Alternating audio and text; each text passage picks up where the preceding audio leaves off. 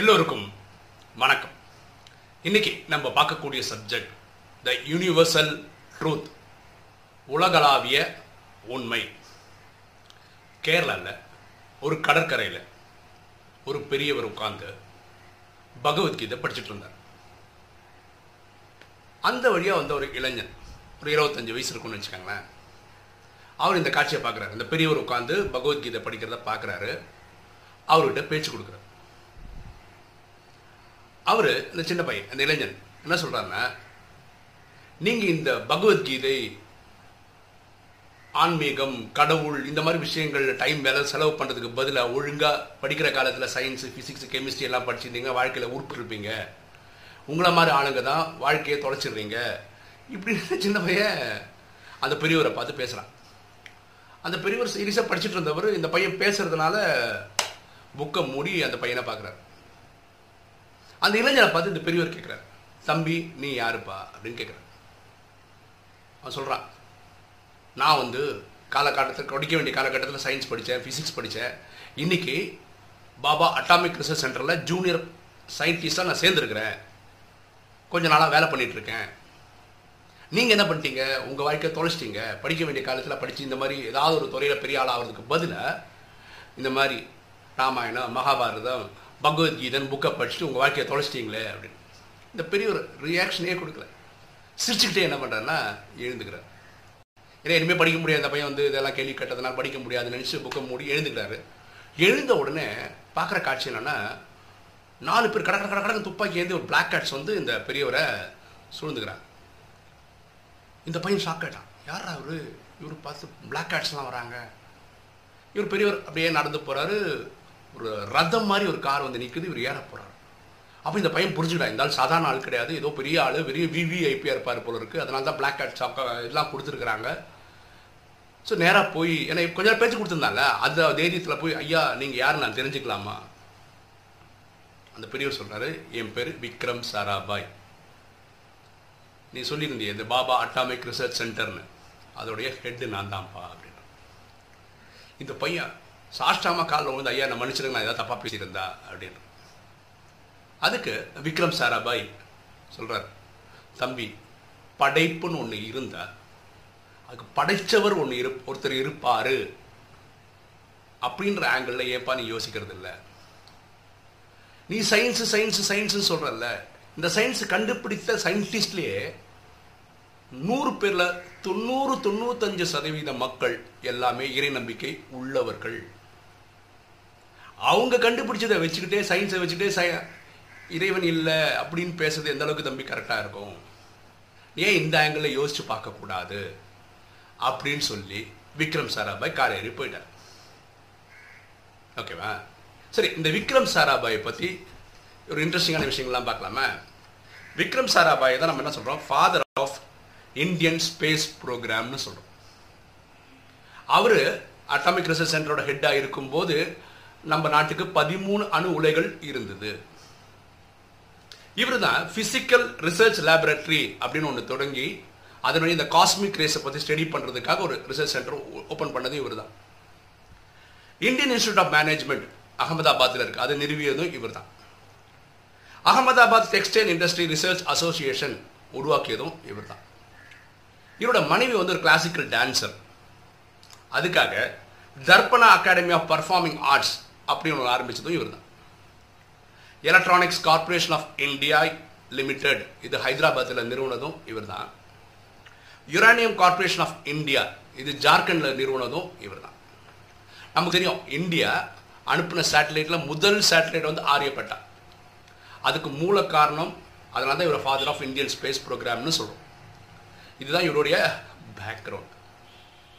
ஓகேவா, இப்போது வேற ஒரு எக்ஸாம்பிள் பார்ப்போம். சர் ஐசக் நியூட்டன், இவரை நம்ம என்ன சொல்கிறோம், ஃபாதர் ஆஃப் ஃபிசிக்ஸ்ன்னு சொல்கிறோம், பௌதிகத்தின் தந்தைன்னு சொல்கிறோம். நம்ம யூடியூப் சேனல்லே Newton's first law, second law, third லான்ற வீடியோ போட்டிருக்கோம். இவரை ஒரு வாட்டி பேட்டி கண்டாங்க, ஏன்னா இவர் ஃபாதர் ஆஃப் ஃபிசிக்ஸ்ன்னு சொல்கிறாங்க இல்லையா, இது உங்களுக்கு எவ்வளோ பெருமிதமாக இருக்குது அப்படின்னு சர் ஐசக் நியூட்டன் கேட்குறாங்க. அது தன்னடக்கத்தோடு சர் ஐசக் நியூட்டன் சொல்கிறாரு, எனக்கு முன்னாடி ஒரு கடலே நிற்குது, தெரியுது, நான் அந்த கடலில் இருக்கக்கூடிய அங்கங்கே இருக்கிற குழாக்களை மட்டும்தான் எடுத்துருக்கிறேன். ஆனால் எனக்கு கண்ணு முன்னாடி ஒரு கடலே இருக்குது அப்படின்னா நான் அதெல்லாம் நான் இனியும் கண்டுபிடிக்கவே இல்லை, இதெல்லாம் கடவுளுக்கு தான் வெளிச்சம் அப்படின்னு அவர் சொல்கிறார். நமக்கு ஒரு சுவாரஸ்யமான விஷயம் சொல்கிறேன் பாருங்களேன். நமக்கு நியூட்டன் சொல்லும் போதே ஞாபகம் வருது அந்த ஆப்பிள் தான், இந்த கிராவிடேஷனல் லா தான், கரெக்டாக? ஆப்பிள் விழுந்துச்சு பூமிக்கு போயிடுச்சு அது சொல்கிறோம் இல்லையா. ஆனால் ஆக்சுவலாக ரொம்ப சீரியஸாக யோசிச்சு பார்த்தீங்கன்னா ஆப்பிள் கீழே விடுறதுக்கு கிராவிட்டி காரணம் கிடையாது. அப்படின்னு என்ன அர்த்தம்? ஒரு ஆப்பிள் மரத்துலேருந்து கீழே விழணும்னா அது பழுக்கணும், பழுத்த பழம் மரம் தங்காது, அதனால அந்த பழம் விழுது. ஆப்பிள் ட்ரீல எந்த மரமாக இருந்தாலும் அதில் இருக்கிற பழங்கள் அப்போ புது புது விடுறது இல்லை, எப்போ விழுது? பழுத்ததுக்கு அப்புறம் அது நிற்க முடியாதுன்றதால விழுது.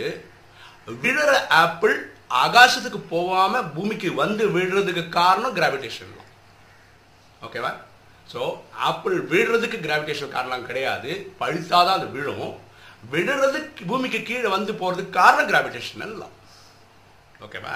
ஸோ ஃபாதர் ஆஃப் ஃபிசிக்ஸ்ன்னு சொல்கிறவர் இதுக்கு தன்னுடைய எல்லா கண்டுபிடிப்புக்கும் காரணம் பரமாத்மா தான், கடவுள் தான் அவர் ஒத்துக்கிறார். ஆல்பர்ட் ஐன்ஸ்டீன் அந்த சயின்டிஸ்டை பற்றி பார்ப்போம். அவர் ரொம்ப சாதாரண விஷயங்க, அந்த வெளிச்சம் சூரியன்லேருந்து வெளிச்சம் பூமிக்கு வருது, எல்லாருக்கும் பார்க்க முடியுது வெளிச்சம் வருதுன்னு.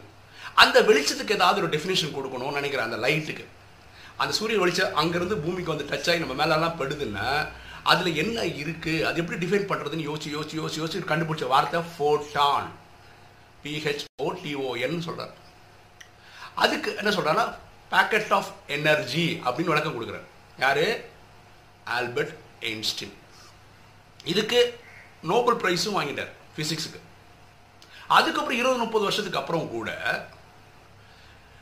இவரை மாதிரி பெரிய சயின்டிஸ்டுக்கு சின்ன சின்ன பசங்க எல்லாம் சயின்டிஸ்ட் ஆனவங்க ஃபிசிக்ஸ் படிக்கிறவங்கலாம் ஃபோட்டான் ஃபோட்டான் ஃபோட்டான் வார்த்தை பயங்கரமாக யூஸ் பண்ண ஆரம்பிச்சிட்டாங்க, அது எவ்வளோ விஷயம் தெரிஞ்ச மாதிரி. அப்போது இந்த அவார்டு வாங்கினதுக்கப்புறம், நோபல் பிரைஸ் வாங்கி 30-40 வருஷத்துக்கு அப்புறம் ஐன்ஸ்டீன் சொல்கிறாரு, இன்றைக்கும் அந்த லைட்டில் ஃபோட்டான் அப்படின்னு நான் வார்த்தை கொடுத்தேன், அதுக்கு எனக்கு அவார்டும் கொடுத்துட்டாங்க, ஆனால் அந்த ஃபோட்டான் நான் இதுக்கு பார்த்ததில்லை. பேக்கெட் ஆஃப் எனர்ஜின்னு நான் சொல்கிறேன், அது நான் கடை சொல்கிறேன், இதுக்கெல்லாம் இறைவனுக்கு தான் வெளிச்சம், எனக்கு இல்லைன்ற அவ்வளோ தன்னடக்கத்தோடு சொல்கிறேன். ஓகேவா? ஸோ இந்த யூனிவர்சல் ட்ரூத், உலகளாவிய உண்மை என்னென்னா, படைப்புன்னு ஒன்று இருந்தால் அது படைத்தவர்னு ஒருத்தர் இருக்கிறார், அதில் சந்தேகமே கிடையாது. அப்போ இந்த சயின்ஸை வச்சுக்கிட்டு கடவுள் இல்லை கடவுள் இல்லைன்னு சொல்கிறவங்க இது யோசிச்சா நல்லது. என்னது? இந்த கண்டுபிடிச்சவங்க எல்லாமே 90-95% சயின்டிஸ்ட் எல்லாம் இறை நம்பிக்கை உள்ளவர்கள். அப்போது இறை நம்பிக்கை உள்ளவர்கள் கண்டுபிடிச்சதை வச்சு இறை நம்பிக்கை இல்லாதவர்கள் இறை இல்லைன்னு சொல்கிறது லாஜிக்கலாக இருக்க முடியாது. எப்படி ஒரு சயின்டிஸ்ட் ஒரு பொருளை கண்டுபிடிக்காத வரைக்கும், ஃபார் எக்ஸாம்பிள் பாருங்களேன், இப்போ மொபைல் ஃபோனில் இங்கேருந்து வேறு ஒரு மொபைலுக்கு கொடுக்கணும், ப்ளூடூத் வழியாக நம்ம ட்ரான்ஸ்ஃபர் பண்ணலாம், கரெக்டாக? இப்போ ஷேர்னு ஒரு அப்ளிகேஷன் அதை வச்சு ஆகலாம். ஆக்சுவலாக நம்ம அந்த டேட்டா இந்த மொபைல்லேருந்து அந்த மொபைல் போகிறது கண்ணால் யாரும் பார்க்குறது இல்லை, ஆனால் இந்த டெக்னாலஜி வரைக்கும் போகுது.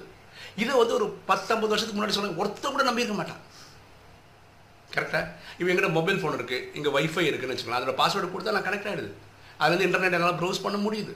இது ஒரு 10-50 வருஷத்துக்கு முன்னாடி சொல்ல மாட்டேன், நம்ப மாட்டாங்க. அதே மாதிரி சயின்ஸ் எனிவே நாங்கள் கண்டுபிடிக்கணும் இறைவன் எங்கே இருக்கிறார். ஃபார் எக்ஸாம்பிள் சயின்ஸ் நம்ம உடம்புல இருக்கிற உயிர் எங்கே இருக்குன்னு கண்டுபிடிக்கல, உயிர் இங்கே தான் இருக்குது, புருவத்தின் மதியில் தான் இருக்குது. வைரஸ் பாக்டீரியா கண்டுபிடிக்கிற மைக்ரோஸ்கோப் தான் கண்டுபிடிச்சிருக்காங்க, உயிர் இருக்கிறது கண்டுபிடிக்கல. இனி சயின்ஸ் போக வேண்டியது கூட ரொம்ப இருக்குது. ஓகேவா? ஸோ உலகாவிய உண்மை என்னென்னா, படைப்புன்னு ஒன்று இருந்தால் அது படைத்தவர் ஒருத்தர் இருக்கிறார். ஓகே, இன்றைக்கி வீடியோ உங்களுக்கு பிடிச்சிருக்குன்னு நினைக்கிறேன். பிடிச்சிருக்கோம் லைக் பண்ணுங்கள், சப்ஸ்கிரைப் பண்ணுங்கள், ஃப்ரெண்ட்ஸுக்கு சொல்லுங்கள், ஷேர் பண்ணுங்கள், கமெண்ட்ஸ் போடுங்கள். தேங்க்யூ.